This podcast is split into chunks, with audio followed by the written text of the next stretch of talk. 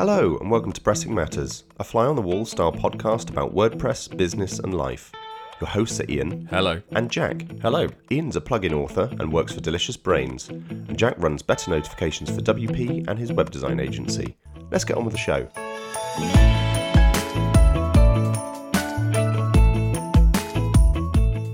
This episode is sponsored by FastSpring, the full service e commerce solution that enables software companies to sell more, stay lean, and compete big. Find out more on fastspring.com. Hi, and welcome to another episode of Pressing Matters. Uh, as always, you're with me, Ian and Jack. Uh, Jack, how's it going? Yeah, all right, thanks. Yeah, um, had a pretty. It, I've had a really busy week, but not not in the sense that I've been doing loads of work. I've been just firefighting everything else, like admin stuff at home and everything. I had to buy four new tires for my car. Went there this Oof. morning to uh, have them fitted, and uh, turns out I bought the wrong ones, and which was a real pain because it took me ages to find what I thought was the right ones. so, um, and uh, yeah, and it turns out there is a very not a very specific one, but there is a, there is one that is particularly good for electric cars. Um, I can't remember if I've mentioned it on the podcast, but I bought a 2015 Nissan Leaf back in January, uh, which has been absolutely amazing. I mean, it just it's been such a game changer for us, and it's been so much fun. But yeah, they take um, because of like it's a very high torque kind of vehicle. You need specific um, tires that have been designed for that kind of amount of power that can be put into um, the the wheels, I guess. So um, so yeah, but w- w- the good thing is is that uh, it should get extra mileage out of it, and you know it should be a nicer ride and all that sort of stuff. But yeah, it's just a real pain, and um, just whole host of things. And on the back of that, we've been trying to upgrade the electrics to our garage, which involves going across our neighbour's property, and then I need someone to dig a trench, and then I need an electrician to come, and then I need a separate electrician to put in the charger. Trying to get all these things to kind of work, but also kind of ensure set, uh, like you know uh, social distancing is taking place. It's a real pain. The whole thing. It just feels like I'm quite on endlessly on the phone to all kinds of different people at the moment uh, for stuff that has nothing to do with work or the things that I want to be doing. Um, so yeah, I've just I feel a bit worn out this week. I think a bottle of wine is going to get open and drunk this evening. so Oh, yeah, it is actually Friday, isn't it? it is Friday. Yeah, thank goodness. So um, so yeah. But uh, otherwise, um, on the flip side, good thing. Last Friday, I went out and bought an Apple Watch, um, which is cool. I've always wanted one. I say I've always wanted one. I wanted one since the Series Three came out, and I finally jumped in because they released the Series Six a couple of days before that. Um, and it's great. I've got to go and swap the band over with a different one, but otherwise, I'm thoroughly enjoying it, and it's certainly getting me moving and standing and all that sort of stuff a little bit more. So, um, which is kind of what I wanted it for. I I was going to say, what was your kind of motivation for buying it? Was it a health aspect to it? It was, yeah. I mean, I've got no real health concerns as such. It's just, you know, I, I I'm a web developer. It means I sit down at my desk or I'm stood at my desk all day. I'm not. I don't move around all that much, you know, and I, so I, it takes a bit more effort for me to have to, you know, go out for a walk or something, you know, where uh, a lot of people they're moving around more because they get in their car and they're driving or they're commuting or you know they're walking or something and I don't have that I you know my, my longest walk you know uh, on a on a wet day is from my house to my uh, the end of my garden where my office is. So it's yeah it was it's a bit of a prompt really but it seems to be working and I'm really enjoying it. I'm not a watch person either. I haven't worn a watch for about 17 years so um Oh, wow. to uh, to uh, to actually have to wear one it was a bit strange but I'm used to it now after a week and I'm really enjoying it. So yeah that uh, that is my week really. How about yourself? Yeah, I'm all right, thank you. Um, I was just trying to think what I've been up to. It's kind of been a, a, a, semi-normal week back to uh, now. Everything's back to school, and we're I'm in a in semi-normal routine of work and trying to get a bit of Mm. other stuff done for the side projects in the evenings. Um, yeah, had a had a nice productive evening last night working on PluginRank, which was good. Which Nice. is ticking over nicely. A couple of like customers onboarding and you know getting some people using paying for it which has given me more motivation to, to carry on building it. So i'm trying to add some some features that will be you know that they'll be attractive to people to to to sign up but also attractive to those people that might have used it and gone oh maybe i could i'll, I'll find it better if it has this and this. So kind of reducing hmm. a bit of churn from because it has a seven day trial, so people are getting getting a feel for it and then realizing perhaps it lacks this or that. So no, yeah, all good. Um, Mm. Yeah, we are. I guess we, we're kind of doing a different type of chat today because, Mm.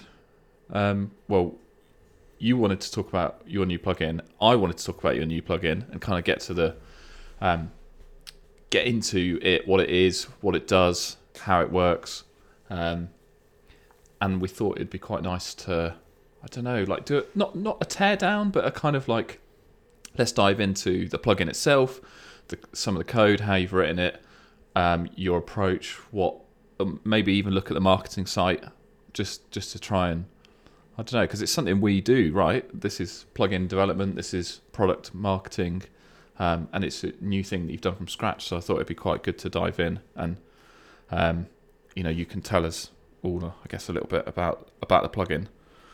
Yeah, Um, yeah, no, sure. So yeah, what it is what is it, Jack? Which one is it? What what does it do?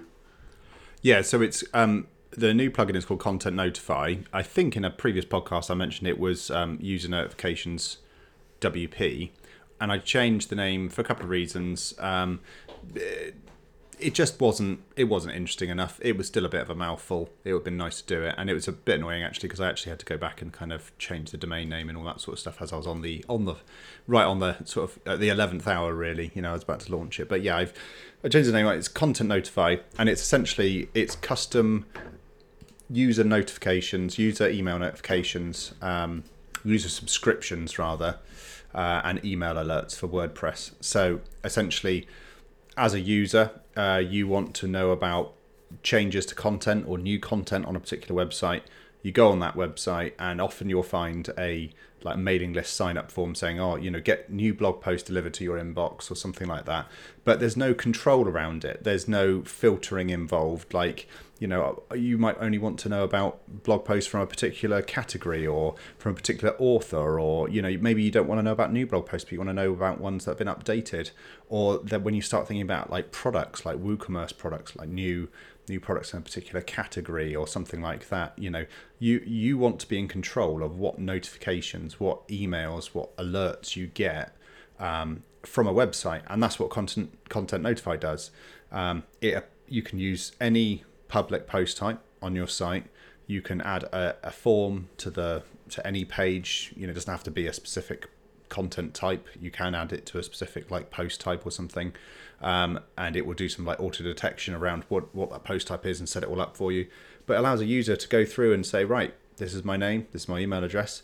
I'm looking for uh, to be sent alerts when this content type has been either updated or or, or is new um, uh, in this category or this custom taxonomy um, and and or by this author. And then you essentially you're creating a very custom subscription content subscription for yourself. And then once that's done you have to verify it via your your subscription via you know an email that's sent to you. And once you've done that, it just works in the background. So whenever those those things happen on that particular site, you know that exact kind of set of um, things that you've asked for, that exact subscription is met, it will send you a notification, an email, um, you know, with the details of that in. You know, um, and at the moment that is usually you know the title and uh, and the the content within an email itself. And then you can unsubscribe from any email as well. So um, you know just there's a link at the bottom of every email. Um, so yeah in a nutshell that is content not- notify So it's kind of it flips it on its head in terms of the traditional um, push of uh, like emails from a website who, where if you'd signed up for their newsletter or you become a customer and they get your email address and then you're kind of at their mercy of what they'll send out to you. It could be a new blog post, it could be a news about their features or new products, but you you're you, you don't know what they're going to send you and you kind of can't just say, well, I'm only interested in this X, like new posts or new products. This is the the flip side of that, where you're you sign up and pull the information that you want rather than being pushed to. So you can only say, give me give me emails when new blog posts are created or new products. It's that kind of. Mm-hmm. It's more of a self-serve subscription f- for emails really then rather than like just sign up with your one e- with your email address in one place and and could get anything. Yeah, exactly. Yeah, and you know uh, when people do that on a regular mailing list, and there's nothing wrong with existing mail outs and mailing lists or anything like that. I'm not trying to redevelop the mailing list. I'm just adding this, you know, extra functionality essentially uh, to sort of maybe sit alongside it or you know use it independently of it. Um, mm. But yeah, you, you don't know what list you're on. You don't know if they're you know one day someone's going to come along and say, oh, "I want to send our mail out to all these." Uh, you know, uh, like Mailchimp lists or something like that, and you know, you didn't necessarily sign up for that. I mean, ideally, they should, you know, um, honor that because of like GDPR and all that sort of stuff. But you there's no nece- you don't necessarily have that level of control over it but this gives mm. you the control it gives that puts the user in control of what they're getting from a particular site. And there's no limit either as to how many you can set up. If you wanted to set up you know different notifications different uh, you know subscriptions and alerts for different types of content on the same site you can do that. Um, so yeah it just flips on its head. It, it kind of it, it kind of goes it's the other side essentially to better notifications my other plugin because in that plugin, the admin sets up the notifications and then they are sent out to the user or user roles that you specify. And it's very straightforward, but it's purely on the admin. And there is a subscriptions add on that allows users to opt in and opt out. You can set the default opt in and opt out status because, you know, I appreciate not everyone you know has any anything to do with the EU um, or you know the GDPR or anything like that. You know, different countries have different. If you're only dealing with your country and you're in a country that isn't bound by the rules of the GDPR or something like that, then you know you have you your opt-in status might be always opted in, as opposed to GDPR should be opted out by default, and then only the user can opt in when they want to, that kind of thing. So there is this kind of bit that allows a bit of control for the user, but not a way for the user to create exactly what they're looking for.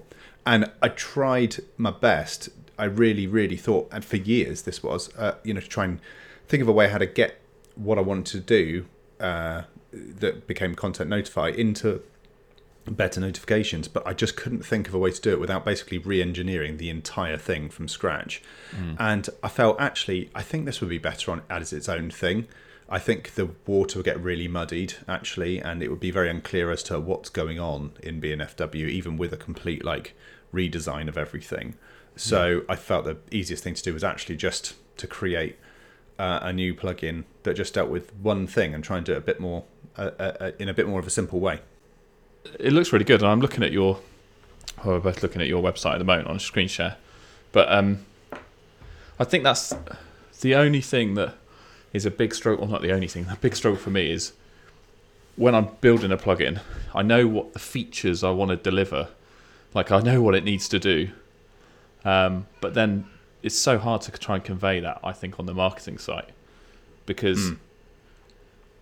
like, if you're if you get somebody coming to your site because they've searched in Google for email, I don't know, email subscriptions, WordPress, and they get to Content Notify, like, I think that's what I'm. Maybe it's because I'm, I'm not in, um, in the market for a plugin that does this, so I don't. I'm not inside a use case already for it.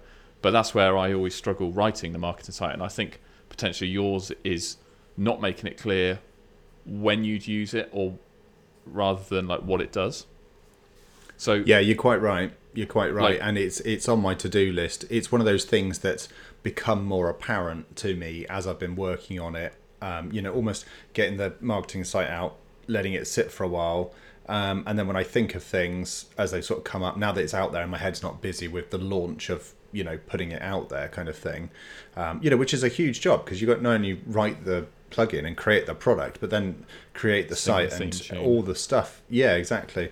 So yeah. it's uh, it's it's everything. So it's it's tricky, but yeah, now that it's sat with me for a little while, it's been out for over a month now.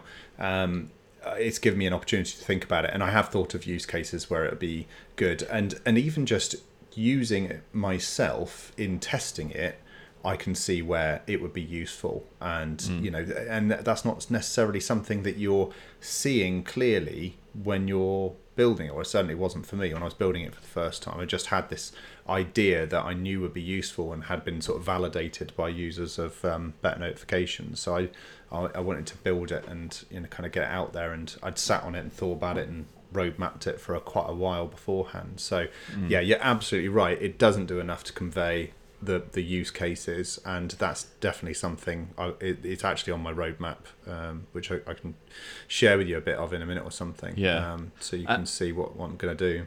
And on that, obviously, you you were saying that like previous customers of BNFW had said, like, you know, can it do this? Can it do this? Like, what type of um, like what type of a site is it? You know, is it a, a like it could be a news site? Like, what is the type of use for it? Would you say? Yeah, so well, WooCommerce products is definitely one. So if you want to be alerted of, of new products that come in, so um, for example, I've been this year I've been learning about mechanical keyboards because I wanted a mechanical keyboard and I bought one, and then I've subsequently bought another one, a completely different one, and um, like There there is no- started. it is. It is. Don't ever start. You won't stop. There is no. Uh, there is no end game for mechanical keyboards. As simple as that. Um, but uh, you know, it's things like there's they're very specific when it comes to mechanical keyboards. There's very specific products that are out there. So, do you buy a, an off-the-shelf mechanical keyboard? Do you build your own one? And people do. They buy they buy the case. They buy the PCB for it. Um, they buy all the um, switches and the you know all all the things that you need. The keycaps, um, lighting, everything. Solder it all together. You know, get proper cable, everything. They do it all themselves. But it's quite it's a very custom thing. So you might go on a website and you really want to know when a particular you know seller of mechanical keyboard parts. Uh, uh, puts a new product up, you know, a new type of PCB, you know, maybe it's the one that you've been looking for, and you can subscribe to that kind of content. You know, that content doesn't exist yet, but when new ones are added, you'll be notified of it. So it's quite a nice way to do that rather than letting the store owner put you on a mailing list or you ask to be ma- put on a mailing list, and then you get sent details as and when they do, do it if they do it. Um, so it's it's quite. I think that's quite a nice thing to do. Um, the uh, one of the pe- people that came to me, they ran a um, a, uh, a, a, a realty site, you know, a um, uh, sales and lettings um, for for houses, and they wanted to um, let people sign up for when new houses were you know added to their site. And I think the site was quite large as well actually. Um, they didn't end up buying it because there was there was an issue about um, a lot of their they were using an off the shelf theme and a lot of it was stored in custom fields which looked quite difficult to kind of extract correctly. It was very very customy custom theme sort of a situation. Sorry off the shelf theme situation. Uh, it didn't look like it was designed necessarily to play well with other plugins and stuff to extract that information. So it was a bit Yeah. of a it didn't happen in the end which is a bit of a shame. But um, you know, if people can sign up for new houses in a particular category or in a particular area or whatever it might be, that's a that's another good one. There's there's lots of scenarios where it could be useful, and actually, I, it's one of those things where I found it really difficult to pinpoint. You know, other than to give a few examples, to even pinpoint the like the best examples because. Uh, and, and it was the same with BNFW because there are just so many different things you could use it for. You know, there's no right or wrong way to use these things. So I don't like to be Yeah. too specific for fear of, you know, confusing people. But at the same time, I appreciate if I don't say anything, I might Yeah. be, you know, turning people away without knowing. Yeah, uh, and that is a difficulty because of the type of plugins it is. And I was having this conversation with somebody else the other day because, like, BNFW, they're, they're, they're tools, aren't they? They're not like they're not a specific plugin to create a shop because obviously that is for people who want to sell things. These are tools that you can kind of um, you can get different outcomes from the the way you configure it differently, and and therefore that becomes even harder to market because you don't have necessarily a, a, target customer in mind or a customer type. Um, And the person I was speaking to this, speaking to somebody about um, my Instagram plugin, the Intagrates thing, because you could configure it to, t- you could literally just be a simple blog, photo blog site, and it just be posting every image you post on Instagram to your WordPress site, or you could use it for like a, some sort of restaurant um, you know, to show marketing, and, and you could you could create feeds in different ways to do different things, and therefore, like, do you target a photo blogger person? Do you do you target like an agency that might be doing it for different shop clients? Like, it makes it so much harder to actually market it. But the the two examples you put there, like you definitely need to add stuff like that to the website, like, um, you know, not not necessarily real case studies, but like this use cases and kind of like this is you know you've got a a, letting or or a you know a property website, um, and this is what y- your users could do. And and actually talking about putting that on the website, there was I was reading, um, I think it was it was a blog post about like the best ways to write marketing copy on like a landing page for you know to sell your product. And there was there's loads of stuff around it but the biggest thing was like identify what people would have to do if they weren't using your plugin or product like Okay. so so at the moment if you've got this this example of the property uh, property website and they have potential customers wanting to check their um, what properties they've got if there's any new properties in their area th- the, the sort of the really really most friction way of them doing of those customers doing it at the moment is just to log back in every day like check the website which is bit bit crap. Like you're going to have to like remember to do it. They've got to remember to do it. They've got to go and do it. They might miss out if they forget one day. They might you know. Or they could set up some really really i don't know to, to a to a common user perhaps uh, a, a bit of an involved process of like an rss feed and zapier and email. Like let the plugin take all of that hassle away and make it frictionless for your customers kind of thing. So like you know you, you basically give three three kind of leveled approaches to doing it to solving this problem manually uh, or without your plugin and then say or you could do it this way and then all of it is just to kind of like highlight how actually this just solves it and the customers can sign up they can you know and that kind of a generic approach to marketing. Page copy or a landing page copy sorry is is seems to actually work and i guess you do see it quite a lot in saas products and you know like just simple stuff like buffer that is a tweet scheduler. Like you've got to remember to tweet every day or you've got to like actually send your tweets out at the right time or just let buffer do it. Like these are the kind of you know hmm. Pain points of people that have and what the product solves so i think yeah, Yeah. like that would be awesome to have that on the site and those kind of use cases um, Mm, absolutely. Absolutely. Yeah. And no, I, I would definitely do that. I'm not trying to um I'm not trying to dictate the best practices and certainly not stuff that I'm doing already. This is this is almost me telling both of us to do it because I need to do it for WP User Manager because like again it's a, a a plugin that could do lots of things like you could create a community website, it could be a membership site, it could be like all these things I need to actually distill maybe like three or four use cases and put them on the website and make it clear to people why they could use it and what you know and all these extra other bits. So yeah, I'm, hmm. I'm kind of trying to highlight to both of us and anybody listening. Yeah. yeah. Yeah, no, it's good. It's useful. It's good advice, and it, it's it's really good to hear stuff like that because sometimes, again, you know, you're so close to it, you just can't can't see it. So if it's obvious to you, it'll be obvious to other people. So, yeah, I know what I'll be doing on Monday morning.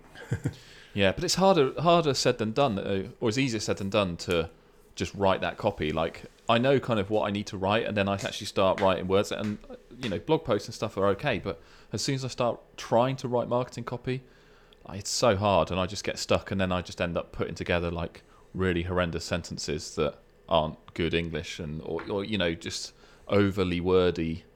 Um, it's such an art form. I hate it.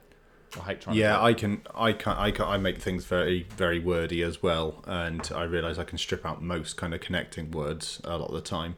Um, One of the hardest things I found for writing content, actually, uh, which was solved by work, writing the documentation first, which I've sort of advocated for a little while now, and I would recommend to anyone, um, is how to describe what it is that you're signing up for because it's not a mailing list you're not signing up to a list you're creating your own subscription to something you know and that was Yeah. the that was the key thing for me is that when i understood that I'm subscribing to content. I, I am creating my own subscription. It's like, you know, if you were if you want to get a whole bunch of magazines, you know, you might go on a website and say, I want this magazine and that magazine and okay, that'll be thirty pounds a month or something like that for all these mm. three or four magazines or something that you want. Um, you then get them delivered to your door. You're creating your own personal subs- magazine subscription. And it's kind of a bit like that. So I, I called them subscriptions and then you get alerted when your subscription is kind of fulfilled. So subscriptions and alerts. An alert also means that it's not limited to one type of thing. So it's not limited to just email. It could be kind of anything, which mm. is nice for, you know, thinking down the road as to where it might want to go.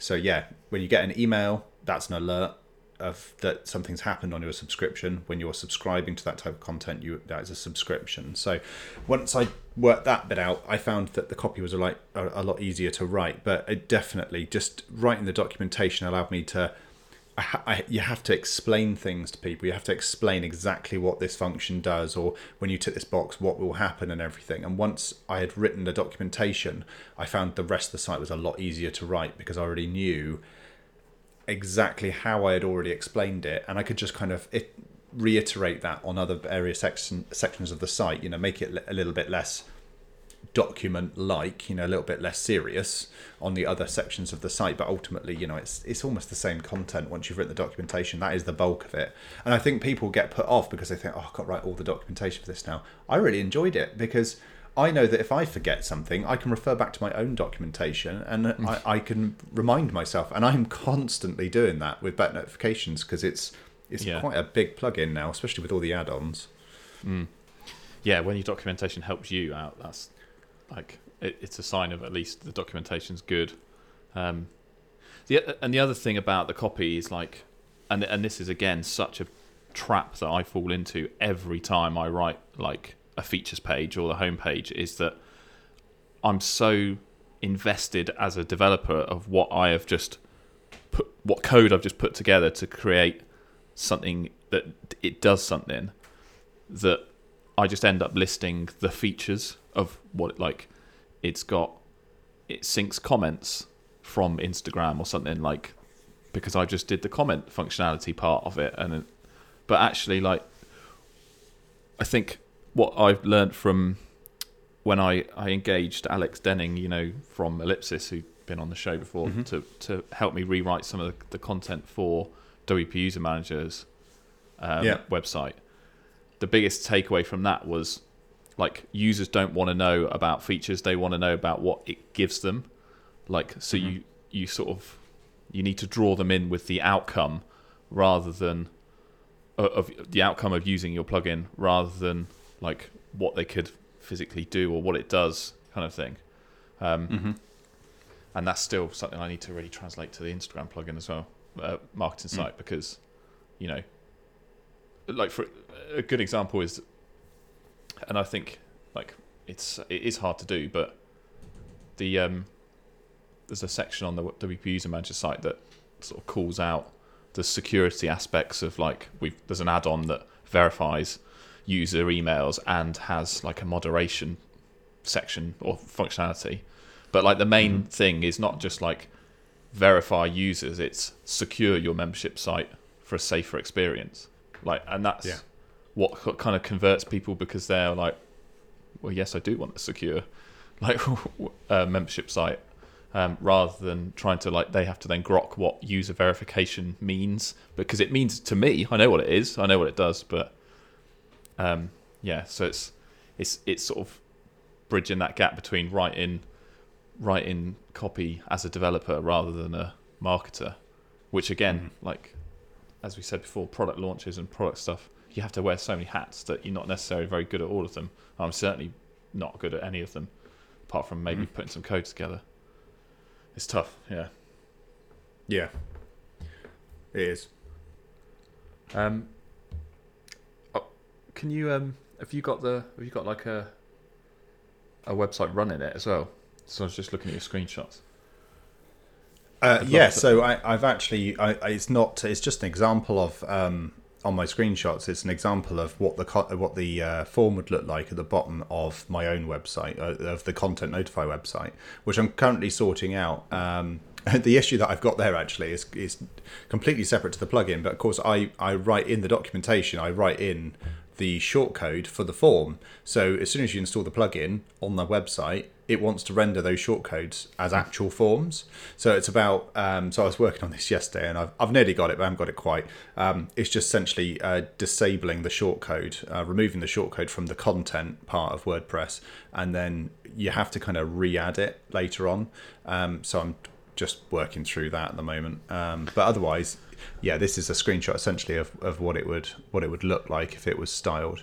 In fact, I go to the documentation. Such a classic developer uh, just trying to solve that problem when like it's because it's a nice problem to solve, but actually if you'd have just written the square brackets with the HTML entities, like I sent you that right in WordPress code in posts. Yeah, you wouldn't need to be doing. I it, know. I know, I know, I know. I do exactly the same every time. I fall into the trap and I go down a rabbit hole, and half a day later, I fixed a problem that, you know, it, it's not necessarily a problem, but I know what you mean. I'm only joking. Yeah. Really. No, well, I mean, yeah, no, it's a good point. Um, the only issue is that I use a uh, the CodeColorer uh, plugin to um, highlight sections of you know uh, code within the documentation, and it seems to be quite choosy on how things render. So if you're using, and this is not specific to to this, I'll get onto it, uh, the rest of it in a sec. But um, if you put in, you know, um, an arrow or something like that, it will want to change it to the HTML entity. So you have to go into code view or text Yeah. view in Yeah. the um, in the site and then change it there, and then it kind of understands. And the thing is, I don't want to um, have to fiddle with you know small details like how I've written a square bracket when I'm writing the documentation. I want the website to be really easy to edit and update.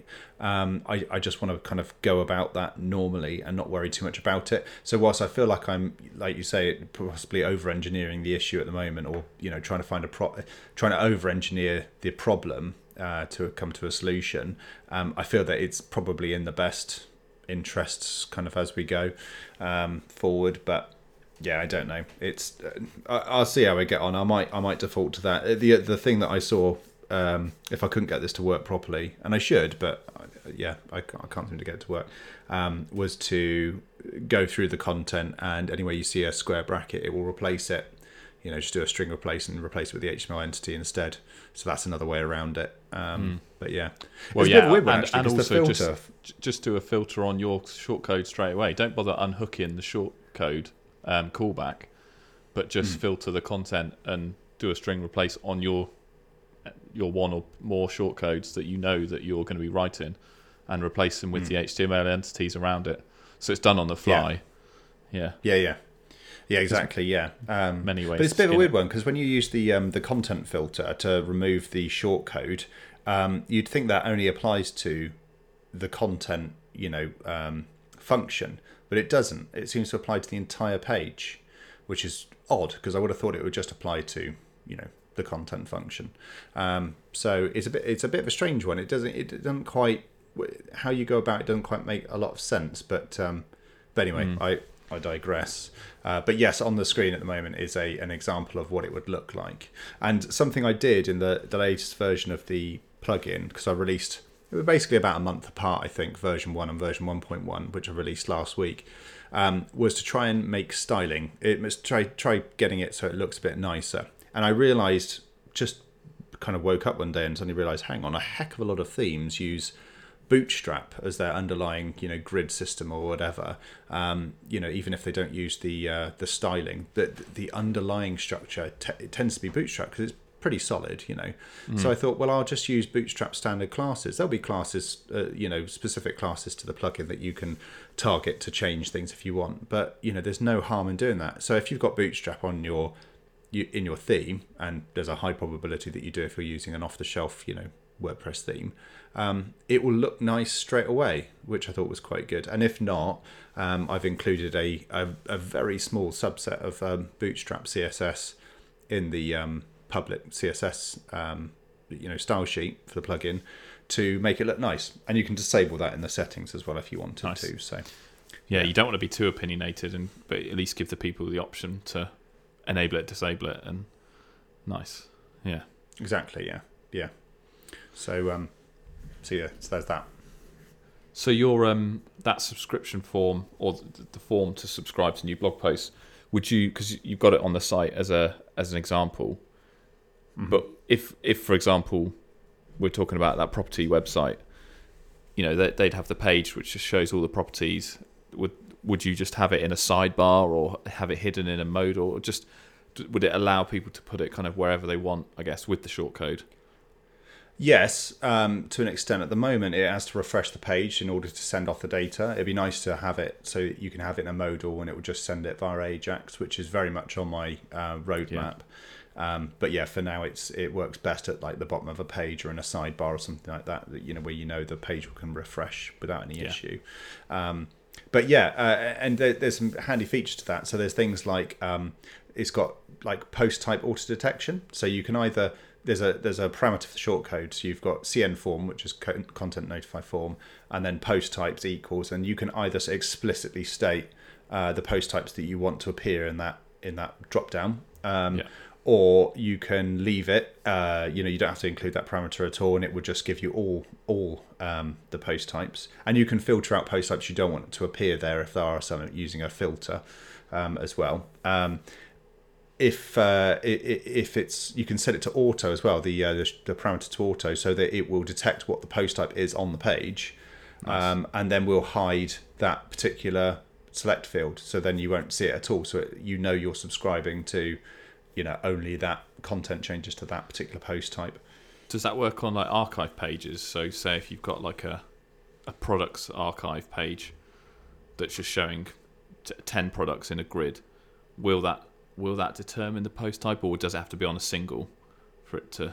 Yeah, that's a really good question, and it's not a thing I've I've checked for actually. Um, it might be a huge oversight on my part, but I've tended to focus on the end style, you know, the end type of content. So you know, Once they're on a single post yeah. page or whatever. Yeah, exactly. Um, but once they're on it, they can choose the category or you know whatever taxonomy, custom taxonomy, and it, and it will go off and get, and that uses Ajax actually. It gets off all the uh, taxonomies for that particular post type. So um, you know, if you've got products, you'll have product categories and product tags as well. If you've got like say WooCommerce installed, and it will go off to get those um, as well, and then you can select which ones you want. So um, it it it will it, it does it allows a lot of um, flexibility, but you're right, it doesn't do it on a specific uh, specific um, uh, archive or you know Yeah, um, it's not necessarily. archive page. It might not even be needed. Like, I guess with stuff like that now, you you just have to gauge if you get a couple of people mentioning it in support, then it's you know. Otherwise, you could just continue to build and build until you actually get some, you know, real feedback of if it's if some one person says it's missing, can I not do that? Then then you can at least think to do it. But otherwise, Yes, that's yeah. true. Although I just need to check it to see if it doesn't completely break the site or something like that. I can't imagine that it will. To be honest Yeah. with you, I, I'm fairly certain that the outcome will be you'll put it on there and it will just see it as like a normal kind of page. It won't auto detect anything. It will just, you know, just sit there as a regular form like it would on a any any other type of content page. Um, but I do need to check for it. It would be useful as well because it would be nice to make it as robust as possible so that you can use it absolutely anywhere. Um, so yeah, yeah, Hmm. I'll, I'll add it to my list.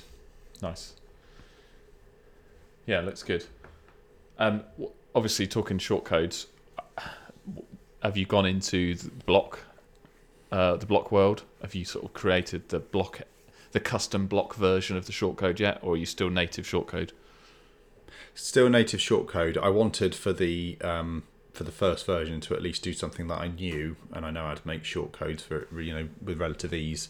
Um, the block will definitely come. It's on my version two, and I don't know how many versions of version one there are going to be yet, but my version two definitely has a block, along with other kinds of like you know editing, like email content and stuff like that, using the Gutenberg editor, which I think will be a really fun, if extremely stressful thing to to develop. But I think it will give a really good outcome actually. Yeah. Um, so yeah, it's it, it is coming, but it's it's not there yet. So um, yeah, And it's- yeah, and but for now, just a short code. the thing is, it's not easy, is it? Because you can't rely on, you can't just use ACF blocks because it's a distributed plugin, so they might not have ACF. So it means like getting stuck into a custom block development w- with React, which yeah, it's it's not exactly a, a great um, prospect, is it? When you, that's sort of a, a, would be a new learning curve. Like I really struggled with WP User Manager, adding some blocks, and that was me just basically copying another plugin that did similar, and I ended up having to get Yeah. some help on it in the end. So, ugh, yeah, I don't, I don't envy the situation. Yeah, and to be honest with you, I would have thought that that I mean I don't I don't know exactly, but I think most people know what a shortcode is. You know, if you've used WordPress before, um, Yeah, So I think it's it's a fair bet to use. and you can use it in the block editor. You can use it in Mm. page builders. So yeah, it's pretty. It's it's pretty much like the, uh, you know, the lowest sort of was it the common denominator type thing, or the you know the lowest possible part that people can use everywhere. If you only did the block, if you only did a block, you wouldn't be able to service everybody. So yeah, exactly. It ain't broke yet. no, no. Um, nice. So that's the plugin. Uh, yeah, setting screen. Actually, that's a good point. You've got setting screen. How did you go about doing that? Because that was something that I had been thinking about recently and wrote a blog post about different ways to create a setting screen for plugins. Like, do you do the native WordPress stuff, or people are using Gutenberg blocks and you know, it's Yeah, I'm using um, just native WordPress settings, so I've got my code up on the screen so you can see as well. Yeah. Um, but yeah, as far as I know, it's just using the. I'm not. I, I, I, I hate to say this. I, I really loathe making setting screens, and whenever I've ever had to be had to do a setting screen, and I mentioned this on the podcast a while ago, I use um, a page with custom fields as opposed to creating a proper like options page and everything like that, which I know I can do in ACF, which is what I tend to use for most things. But um, but yeah, no, I tend to I tend to use the the just you know, I have to use the settings really for a plugin, um, but I really dislike it. There is you know basic settings for license key because it's a premium plugin, so you have to sort of you know put in your license key uh, that once you've purchased the plugin. So there's that's that, but that's all handled via EDD anyway, and they kind of give all that to you with sort of very little customization required on your part. Um, but yeah, there's uh, styling, which is just a checkbox uh, essentially and um, I'm currently putting in sender details for things. So, like you know, customizing your email address, your site title, your URL, um, your logo, and things like that. And um, uh, also company details because uh, you know you are sending emails. Yes, people have subscribed to them, but they have to be um, valid and um, legal. So it does mean things like you know you you always see them at the bottom of a Mailchimp mail out. You know the company's details, their address, the reason that they're sending that email to you. That that has to be included, and um, I just haven't got around to doing it in the first version, so I'm putting it into version 1.2, which I'm working on at the moment. So um, so yeah, but they're all just using register setting and Nice. uh, a page uh, settings page with tabs along the top, license style, sending details, that kind of thing. So sort of um, the native WordPress yeah. stuff. Um, quick Yeah. question about the EDD integration because WP User Manager uses it for its add-ons, but I've got Mm. a feeling it's either using an old version of the EDD, like software licensing updater class, and I'm not sure the U the user experience is very good. And I just wondered what was your experience recently? Like, obviously you've got the field there, license key, text box, and you've got a button that activates it and that obviously sends off a request to EDD to your to your EDD store on uh, the main site and just says yes, this license key is valid or not valid or whatever, and sends back a response, displays it, and then saves it. I guess. Um, what else does it do? Anything else? Like, what happens if?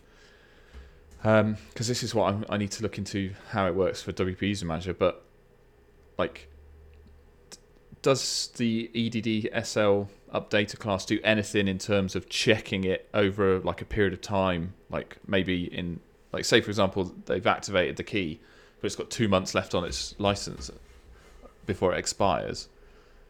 Hmm. Does um, software licensing updater class does it sort of do like a cron every week to see is it still valid? And do you know what I mean? Like, is that did you have to uh, integrate anything with that? Um, I didn't. Um, it's it's an interesting thing. I mean, I would assume so actually because uh, I've seen that before. As far as I can tell, and I've got the thing up open at the moment. And as far as I know, I'm using the latest version of EDD Mm. SL plugin updater. Um, uh, that came out, you know, I just used it when I needed to integrate it, which was one of the last things I did uh, for the first version. As far as I, I know, it does it does check because after a while, you know, you, you can't Yeah, you can't. you don't get updates for it. So Yeah. um, you know, you'd think that as part of the update mechanism, it would do a check. So maybe it, it, it checks only when there's an update. Um, but I'd need to look into the, the code of it to be honest um, with you. Yeah, Um, I I've been um, fairly reliant on the fact that you know th- I've used it on BNFW and it's been absolutely fine for that, and that's never let me down. So uh, which might be a bit naive, but you know it's just it's what I've done.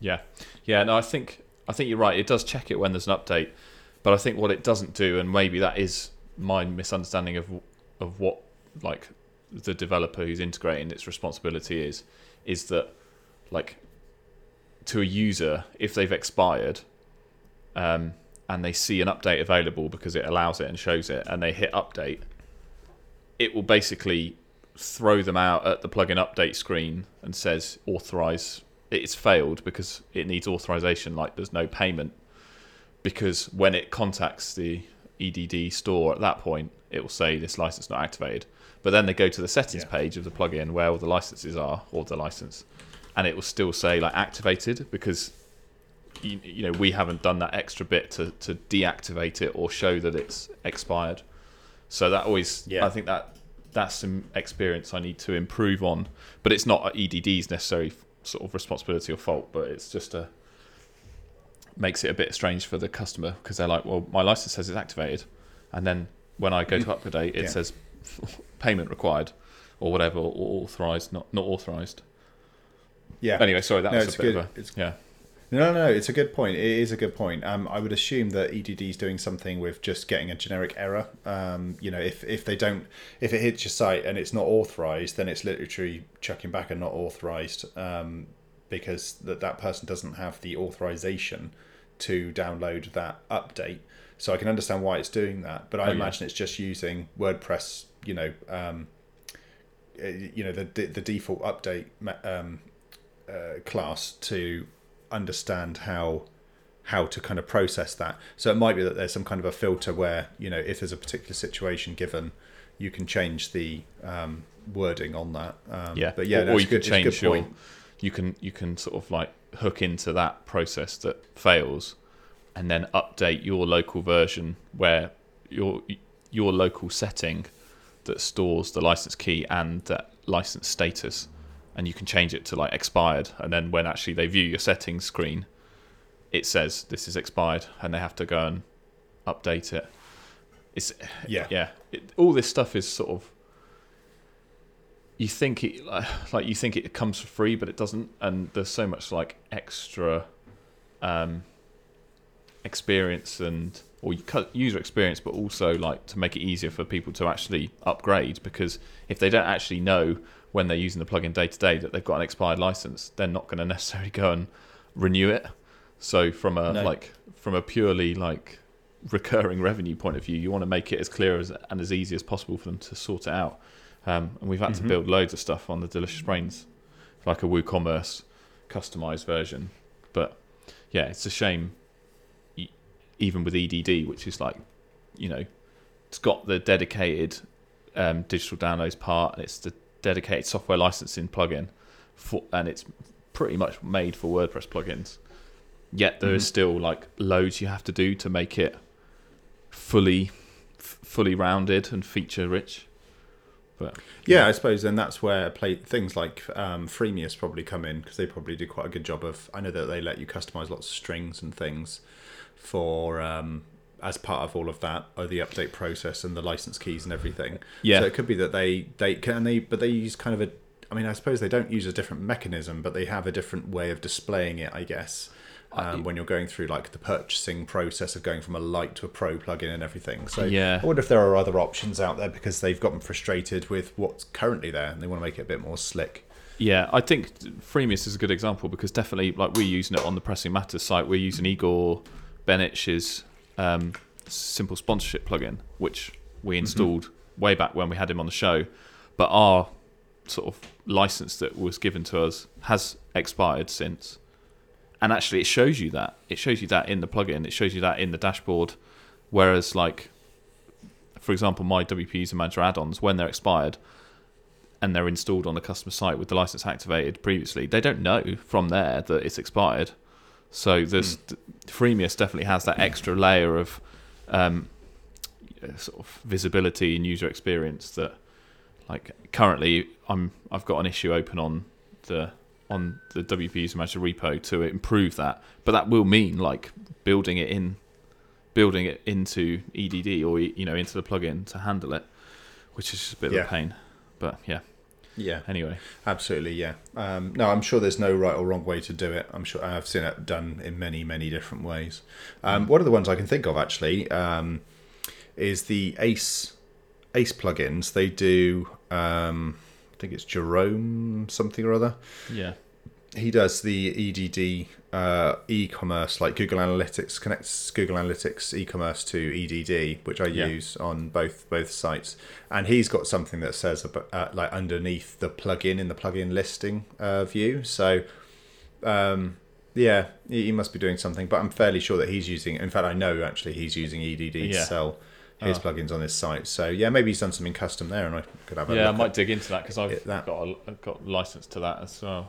It's a, sort of the big the main plugin to add that custom GA functionality, I guess, to EDD. Yeah, I'll look into that. Yeah, good, good exactly. Call. Yeah. Yeah. Yeah. Um, I suppose on the flip side of the user stuff, that um, uh, for Content Notify, when, when users create notifications, admins can create them as well. You know, you get an admin view um, so uh, here's a here's a, a view here. I, have got on my screen of you know you've gone to there's a there's a new menu item subscriptions when you've installed the plugin and you can see the subscriptions that have been created. And you get a number of columns. You've got their email address first name last name what they're getting notified about as in what content type. Um, what, what what kind of status it is whether it's either published or updated. Um, what taxonomies it's in uh, when they subscribed date and time uh, whether or not they verified their subscription, as in click the link in the email that's sent to them immediately after they subscribe, and then the date that they verified their subscription as well. Um, because sometimes it's useful, you know, to I don't know, try and get in touch with someone, or if you're in regular contact with someone, say, "Oh, I see you subscribe to this, but you know, you haven't actually verified your membership yet, or whatever." You can yeah. see kind of the the time difference between sending a subscription, uh, sorry, creating a subscription, then them actually verifying it. And that's I thought it might be useful as well because it might uh, highlight an issue with like your email being sent out, and of course you want to fix that before subscription uh, alerts are sent to the user. So. Uh, I thought it might be a useful thing, but yeah, you can go in and edit their details if you want to. You know, just pretty standard kind of WordPress uh, meta box, um, and then you can choose whether they're subscri- uh, verified or not from the WP admin. Um, so you, you don't have that functionality on the front end, obviously, because when they're filling out the form, they then get sent the email, they click the link, and then they're verified. But in the admin, you can click verified straight away, so they just get to start receiving that mm-hmm. yeah. uh, thing straight away. It, it, I, I was a bit worried about putting some of this functionality in because you think, well, some admins might completely abuse this. Um, but there's nothing to stop anyone from abusing any of these things. I mean, Mailchimp, for example, you know, you can import you CSV, can import, can't you? Yeah. Exactly. Yeah, it doesn't stop you from you know doing that or hoarding email emails and then chucking them into a, a, a, list and then sending out campaigns to it or anything like that. So I'm just kind of replicating functionality that's already there and uh, hoping it's it's fine and just giving I, I, more than anything, I'm giving admins the ability to actually administrate their user subscriptions. Yeah, nice. Um, from the plugin development point of view, did you did you do it from scratch or did you use like a boilerplate? Um, what about the MetaBox stuff? Are you using a library or are you just hand coding it using a generator? Um, yeah, it's a good question. So I did use a plugin, a boilerplate, um, you know, WordPress plugin. Um, Is that the main one? The sort of the Tom McFarlin now somebody else, I think, Devin. I think it was. Yeah, it was the it was the one that came up and it had like you know the most stars on GitHub kind of thing. And I looked at it and I thought, oh, this is the one I recognise from looking at other people's plugins if I've ever had to dive into their code.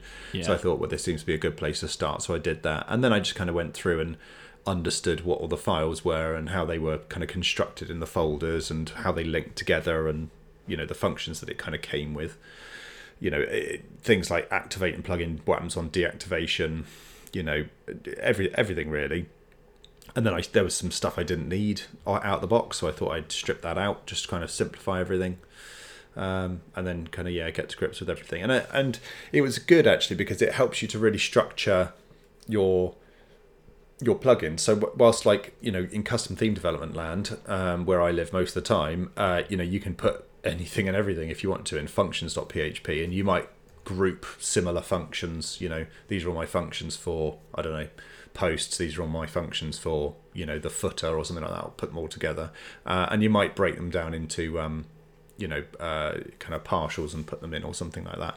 But uh, most of the time, I think there isn't a wonderful amount of structure going on in themes. You know, even purchase themes. I think they do it. They have like a folder called templates, but then that's where all the templates are dumped. You know, but mm. then the functionality is still in functions.php or something. But uh, plugin development seems to be a bit more structured. Um, so it was things like you know having your admin in the right admin.php file, having your public facing stuff in the public.php file, that kind of thing. And that was really useful to help to understand you know, okay, this file is quite small because there's not a lot of code in it because it's the uh, admin side, and the admin side is quite simple compared to, say, the public side, which has got a lot of stuff going on, you know, for the form and you know validation, all that sort of stuff. So it was it was interesting how it was all laid out, and that was new to me, you know, uh, laying out a, a plugin, um, you know, in in that kind of way. So that that was quite nice really. And then you know bundling together like you know the js for the admin goes in the admin folder the js for the public you know side of things goes in the public folder that kind of thing. It's just a different way of looking at the structure of it all and i quite enjoyed it actually.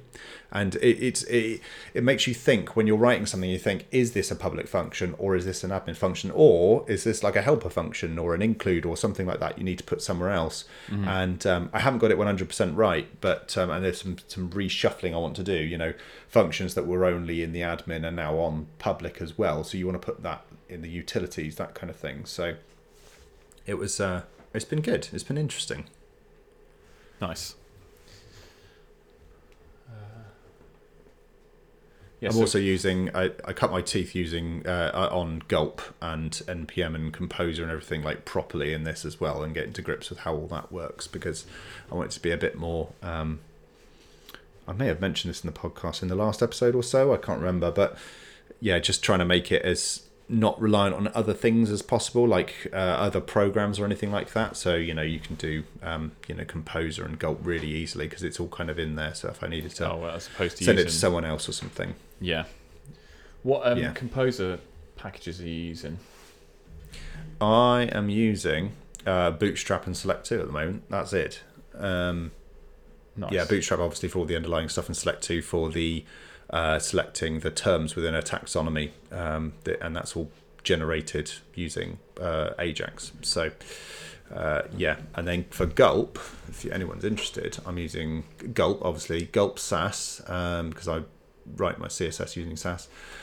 Uh, Del, which is what is Del? I'm still getting to grips with it all, but Del is I think for deleting. It probably cleans yeah, deleting out, yeah. the yeah, it does. Yeah, cleans up the CSS and regenerates it. And then Gulp WP Pot as well, which is uh, for regenerating the translation.pot file yeah. um, when I run the Gulp task, which is quite useful to do on occasion um, and not I, something I do regularly enough in BNFW. Actually, it's probably out of date by a version or two before I get around to it again. Yeah. So so yeah. Nice. Um, at one point, I think this was on the my other plugin. I was using the pot um, a task. It was Grunt at the time, but also a, a task that basically, um, when you were writing your, your PHP code, and if you're doing like a um, a string that you translate that you'd localized, so it was underscore underscore open brackets, quote the string, and then you'd put in the text domain. Like, mm-hmm. um, I think a lot of, well, I think at the time I was found finding that just annoying to have to write the text domain every time um, and remember to update it if like I was maybe copying code from another add-on or something that had a different text domain. So there is actually mm-hmm. a grunt or gulp package to to basically kind of write that text domain, inject it into any string that is using like the localized functions. So you can just write nice. your you can localize it but leave out the text domain second argument and then depending on like if you have a grunt task to build and create a copy of your plugin code that gets zipped up, it will then run that um, sort of injecting the text domain into any PHP file at build into the build folder. So you kind of it makes writing your code easier because you don't have to worry about putting the text domain in, getting the right text domain, or if you ever change the text domain, it just does it in one kind of place. But I think that's a Yeah. bit over, overkill in a way. The pot file generation is quite is nice because obviously then you're not using like PoEdit or some other to, to do it, and it's done for you automatically, so you'd have to remember. Yeah, that's actually what prompts it for me because there would seem to be about two Mac apps that did, um, you know, uh, pot file editing, po editing. You know, uh, I think there is Poedit, and uh, I can't remember what else I use on here. Where is it? Oh, it's Poedit. Um, but uh, it was just, it just felt easier this way, and I have gone to lengths to make sure that all, uh, you know, strings are translatable. I want it to be as uh, friendly as possible. Um, you know, in terms of being able to translate it to whatever you want. It's not a big translation, tran- uh, you know, translate file, but it's, um, you know, it, I, I hope it'll help somebody. I've gone to some effort.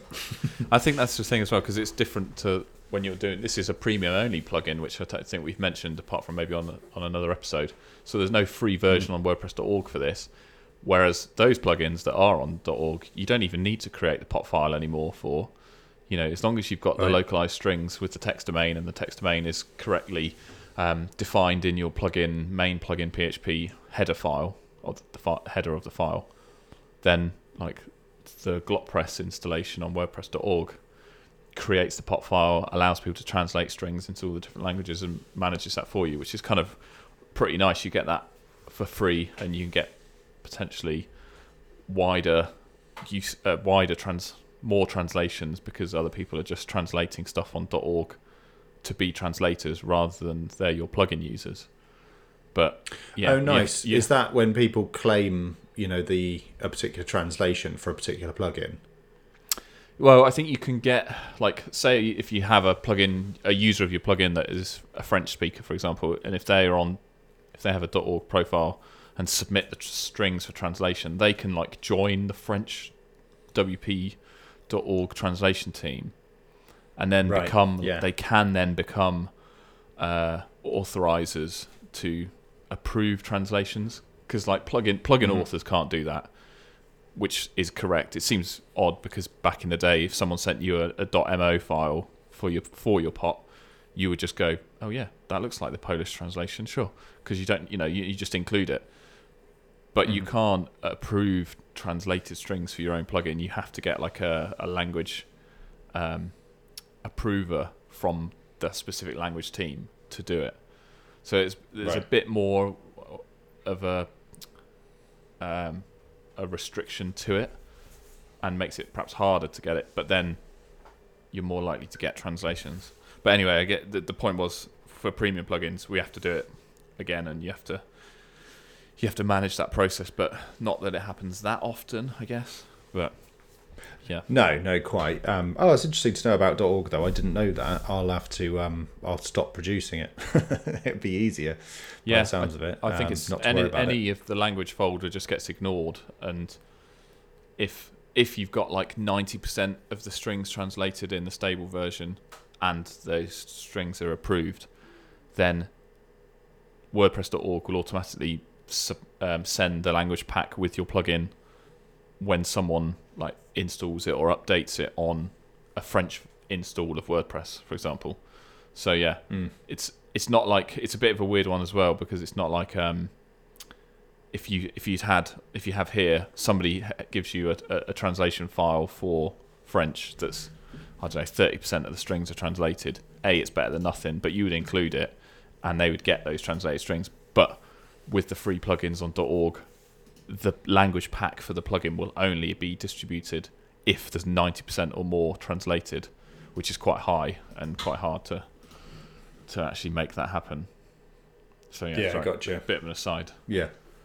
Yeah, no, no, it's good. It's good to know. Yeah. Um, yeah.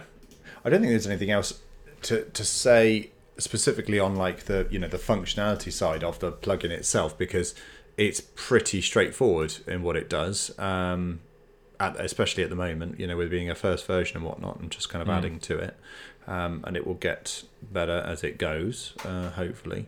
Um, and it- the website is pretty, other than you know the point that you've sort of raised earlier, is, is fairly feature complete. I think you know you can Yeah. do everything you need to do on it. Um, you know, as a refund policy, it has you know. Uh, FAQs, screenshots, full documentation. You know, you can do everything via your account. Uh, it's got everything you kind of need to get to get cracking. Really, um, Yeah. It was if you were interested, it was built using a Bootstrap theme. Um, I didn't design it myself. I would have loved to have, uh, but it would have taken me six months. So I thought it'd be easier just to not do that. And actually, I'm really pleased with the outcome of it, and I can. It's something I can iterate on, but. Um, yeah, and that that forced me to sort of uh, go through the process of converting a Bootstrap, you know, HTML, CSS kind of or boot, um, HTML, Sass, JS situation into a WordPress theme. So that took a while. That took the longest time actually. Writing the website and putting it all together didn't take any time at all. But actually, Hmm. you know, constructing it as a theme took a while. Yeah. Um, but but yeah, otherwise it's uh, that's that. I am doing blog posts as well. It's worth noting for, for every release. So I've done uh, the announcement of when it was released, uh, and then I wrote one the other day for uh, version 1.1, which came out on the 22nd. So that's three days ago. Yeah. Uh, no, not three days ago. It came out about a week ago, but I only wrote this this week. Um, and it's good. It just it helps to explain a bit more about you know the things that I've done uh, on it. It can be, and, and the thing I like about it is is that you're not restricted. You know, it's it's free form writing, so you're not restricted on you know uh, it has to be clear and straightforward and simple, and not too wordy for the documentation. It has to be not marketing focused or anything like that. It's it's me explaining things a bit better. You know, so it's things like um, styling I've got here about you know using um, bootstrap styling instead. There's a new author field. This is how you use it. You know, and it just talks about it. You know, Yeah. more more. Uh, you know, a, a bit easier than you know you would find in the documentation or something, and it allows you to talk about the little intricacies of stuff. You know, did you find it difficult? Did you not? You know, I've put a little note uh, at the bottom about using Gulp and npm and Composer, which you know, if you were a developer, you might find that interesting to to read or or Mm. not. You know, um, so it's quite nice. And at the at the top, and it's something I decided I was going to do. Instead of putting a random picture or trying to think of some illustration to put for every release, because you know it's a digital product, it doesn't have any uh, physical or you know particularly nice visuals. You know, it's very, it's quite a utilitarian thing. Ultimately, it's just what it does for you that makes it nice, I guess. Uh, I decided to put a picture that I'd taken recently, a photo in some way. So there's a picture of um, Royal Victoria Park in the sunshine a couple of months ago, which is the park near where I live, and um, it looks nice. So I thought I'd include a little bit of personality to the blog posts um, as well. So yeah, but Nice. it's it's actually come up. Um, I noticed it came up on the uh, Post Status Slack recently that you know do do you write you know release blog posts? Um, do you Yeah. what, what do you say that kind of thing and i was like yeah i do actually i write the documentation first and then i do that and i've really enjoyed doing that it's something i don't do for bnfw um, i don't know if that will change but um, i am doing it for this and i'm really enjoying it So- Yeah, it's another part of the release process, isn't it? That needs to be done, documentation, everything. It was, uh, yeah, Mhm. it was. Friend of the show, James Kemp, was asking that if if if people did that in in the Post Status Slack channel. I think, that's Yeah, right james yeah and we definitely do it for Delicious Brains. It's a big part of the the process, the release process, and it's something that is you know like quite a nice thing to then package up po- and send to the email subscribers to say, look, this is what's happening, and it does catch people who have either been either been thinking about buying the product or have potentially had a license expired, and the new features make them think, well, do you know what? This is now this is now where I want to be, and I want to use it. So it kind of you do we do see a bump in sales because of it. So it's worth doing. mm-hmm. Um, talking about the marketing side of it, and I'm gonna. This is real talk now, Jack. And I'm, I try not to be too hard, but just Okay. just just thing to to pick up on again is that this is a premium only plugin, so you do not have the WordPress.org marketing channel at your disposal, Mm-hmm. right? So, Yeah. and and this is this is where like it could be a case of build it and they're not going to come. Like, what is the plan for marketing? And getting people to buy it and fi- find it, and then realize they want it, and then buy it. Like, do you know what I mean? I'm sounding like yeah pain, but no, real no talk. not at all um, Yeah, yeah, real talk. Yeah, no, it's serious. Um, no, uh, to be honest with you, I've put quite a lot of effort into the SEO aspect of like the sites. When I was putting together the theme, I made sure it was good, um, and I've been trying to make sure that that has. Uh, you know, I'm looking at keywords and things like that, so I can't naturally in Google that kind of thing, and I'm keeping an eye on that. It's it's a very new site, so it's I, I'm acutely aware of it not doing immediately very well. Have you but submitted it's, it to Google Search that I'm- Console? Have you done Yeah, yeah, no, the sitemap? yeah. all done that. The, Yeah. The the the the issue that I am gonna have with it, oh, my own issue with it, is that you because it's like email, it's subscriptions, it's notifications. Like these keywords, when it comes to people searching for them, their search intent is perhaps not matched with this. Like, Mhm. what is your what is your ideal search term that people should be or would be using to then get this? Because if you type in email subscribe, email subscriptions WordPress, or WordPress email subscriptions, a you're not going to get this yet, but also you're not going to probably get it because there's a wealth of stuff that are just like the Mailchimp plugins or the plugins to go to to connect WordPress out to email sub- subscription services. So like, do you know what I mean? Like that intent is different. Your plugin solves a different problem, yeah, and then conveying that to Google to get traffic. I've I, like my, my my head is thinking that that's going to be hard. Yeah, no, quite right. So th- there's a couple of things on that. Firstly, is that I have considered. Actually, I'll, ju- I'll just uh, take the website perspective first, and then think about the other things that I'm doing. So yeah, so um, SEO is quite big uh, for me to try and get get right. I want to be happy that I'm at least appearing somewhere for the keywords that I actually want to appear. If I'm not appearing at all, like I'm not, you know, I, I think any website, most websites are going to appear somewhere, whether it's on page 2000 or on page yeah. two, you know. But um, if I'm not appearing anywhere near where I want to appear, then that's obviously a sign to me that my keywords aren't right and I'm not what I'm doing and targeting isn't right. Um, I'm not a huge SEO person, like in terms of w- what I do. I don't sell SEO services, uh, and um, all the sites that I built are just inherently SEO friendly. So I'm not going to uh, pretend to be any kind of an expert it, on it, but I do know roughly what works and what doesn't work, and that's what I'm trying to kind of at least get this website to a standard where I'm saying, okay, I'm actually happy with the organic SEO that it has. So that's kind of my first thing that I really, really want to do. Um, the second thing is is that obviously I've got quite a large kind of user base with uh, BNFW, which is useful, and there's things that I can do um, to help cross promote this from BNFW, e- even using the WP.org README. You know, saying I I have another, you know, so you you can use that as a channel anyway, um, and you know, follow followers on Twitter, the people that I know that use it. I know a lot of them follow uh, me personally on Twitter as well.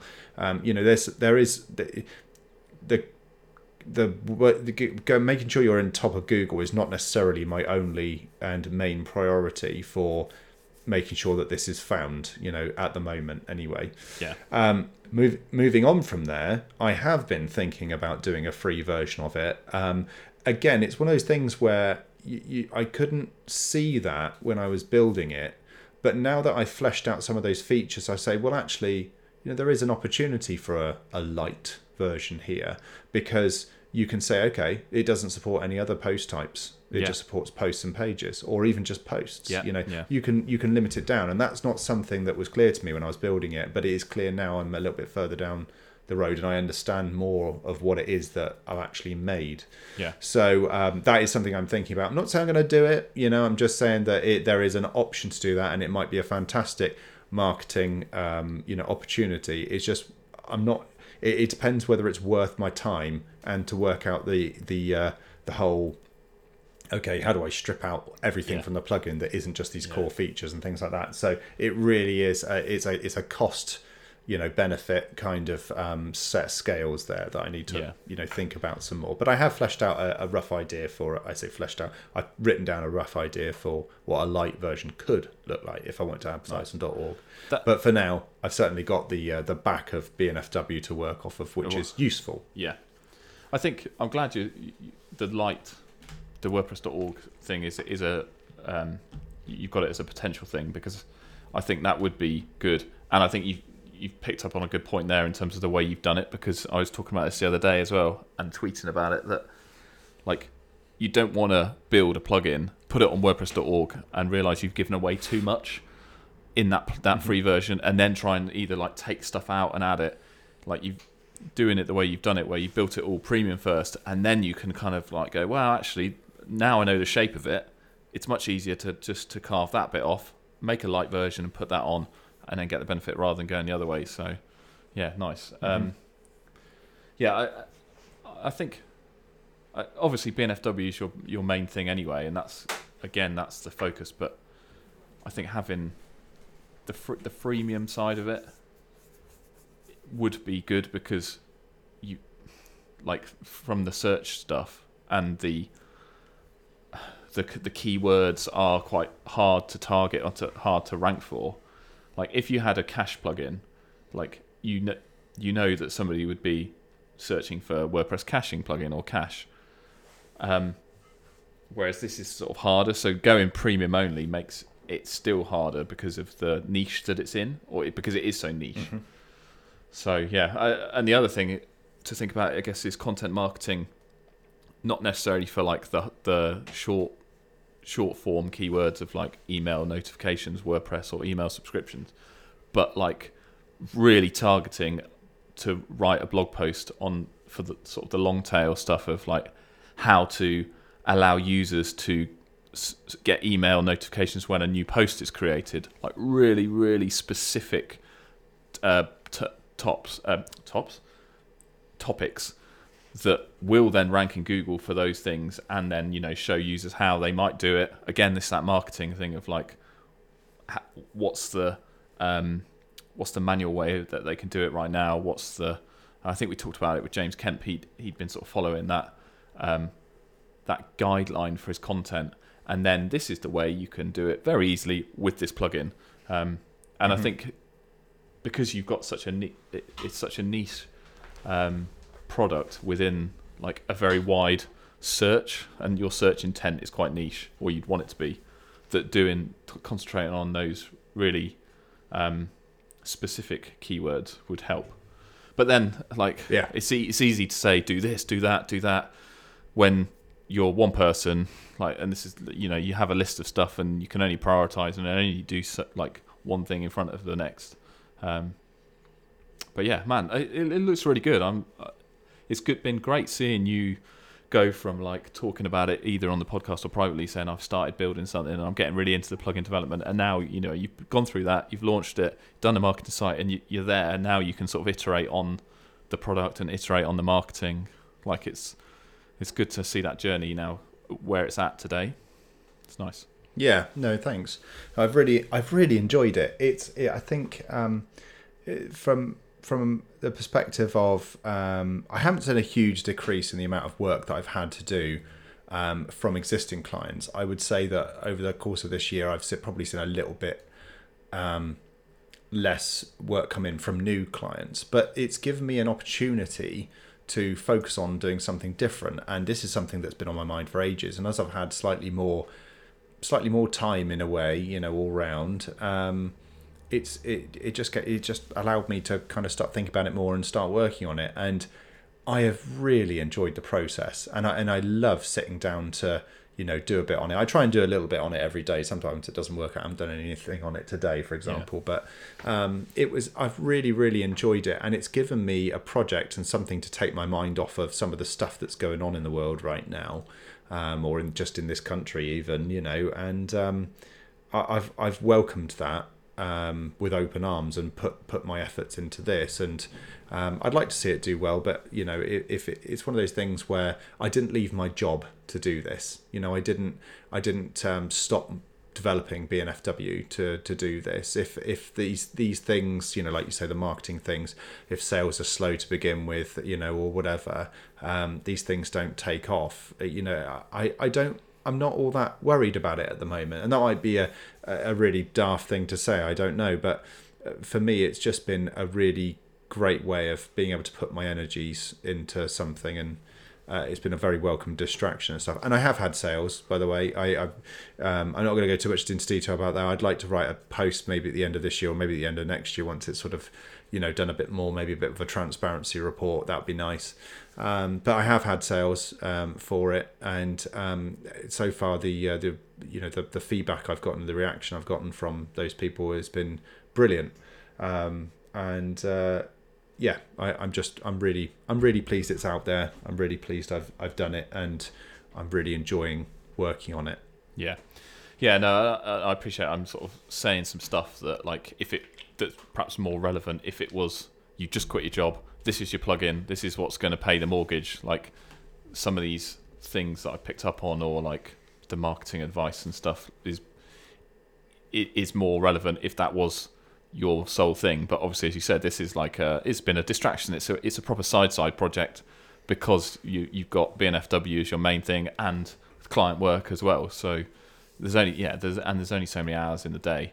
But it's quite nice to pick up on these points that like you a you could work in on in the future, but b might be relevant to listeners who have got plugins or products and stuff that they are thinking about building or, or they're in the middle of and you know things that they might want to do for marketing as well. Um, so yeah, mm. it's been, yeah. I've actually yeah, really quite. enjoyed today's conversation. It's been quite nice to sort of go through the plugin and from from the point of the marketing site to the, to it actually being used and the plugin code itself, and just go off on little mini tangents about the product product development at, at the same time. It's been a it's been a good chat. Yeah, it's good. Yeah, I had to say I was I was a little bit nervous about this because I was like, how uh, I just you know I oh I'm so exposed right now. But um, you know, actually I've really enjoyed it. It's been good. It's been very useful for me. It's a it's a healthy thing. It's a good thing. Yeah. Well, also a, a, real hard code review of your plugin would not be wouldn't make a very good podcast. So, yeah, because there's probably loads of things that I'd I'd I would say if I was doing a code review, but it, it's more it's like let's do a product review instead. I think that's worked worked in well. Yeah, I think so. Yeah, yeah. absolutely yeah, no, it's been good fun. It's been good. I've uh, I've really enjoyed it. It's a bit of a longer one for us, so I hope uh, people yeah. stay to the end. But um, yeah, if you want to check out the plugin, by the way, it's contentnotify.com, uh, at contentnotify on Twitter, and um, you know you can reach out to me or indeed Ian via pressingmatters.fm um, or uh, you know on our various Twitters and things. So yes, yeah, indeed. if you want to check it out, you've got any questions for me, please let me know. Awesome. Well, it's great to chat to you, Jack. And yeah, as ever, if you do have a review for us, that would be really great. It's pressingmatters.fm forward slash review. And we will catch you next time. Cheers, mate. Cheers. Speak soon.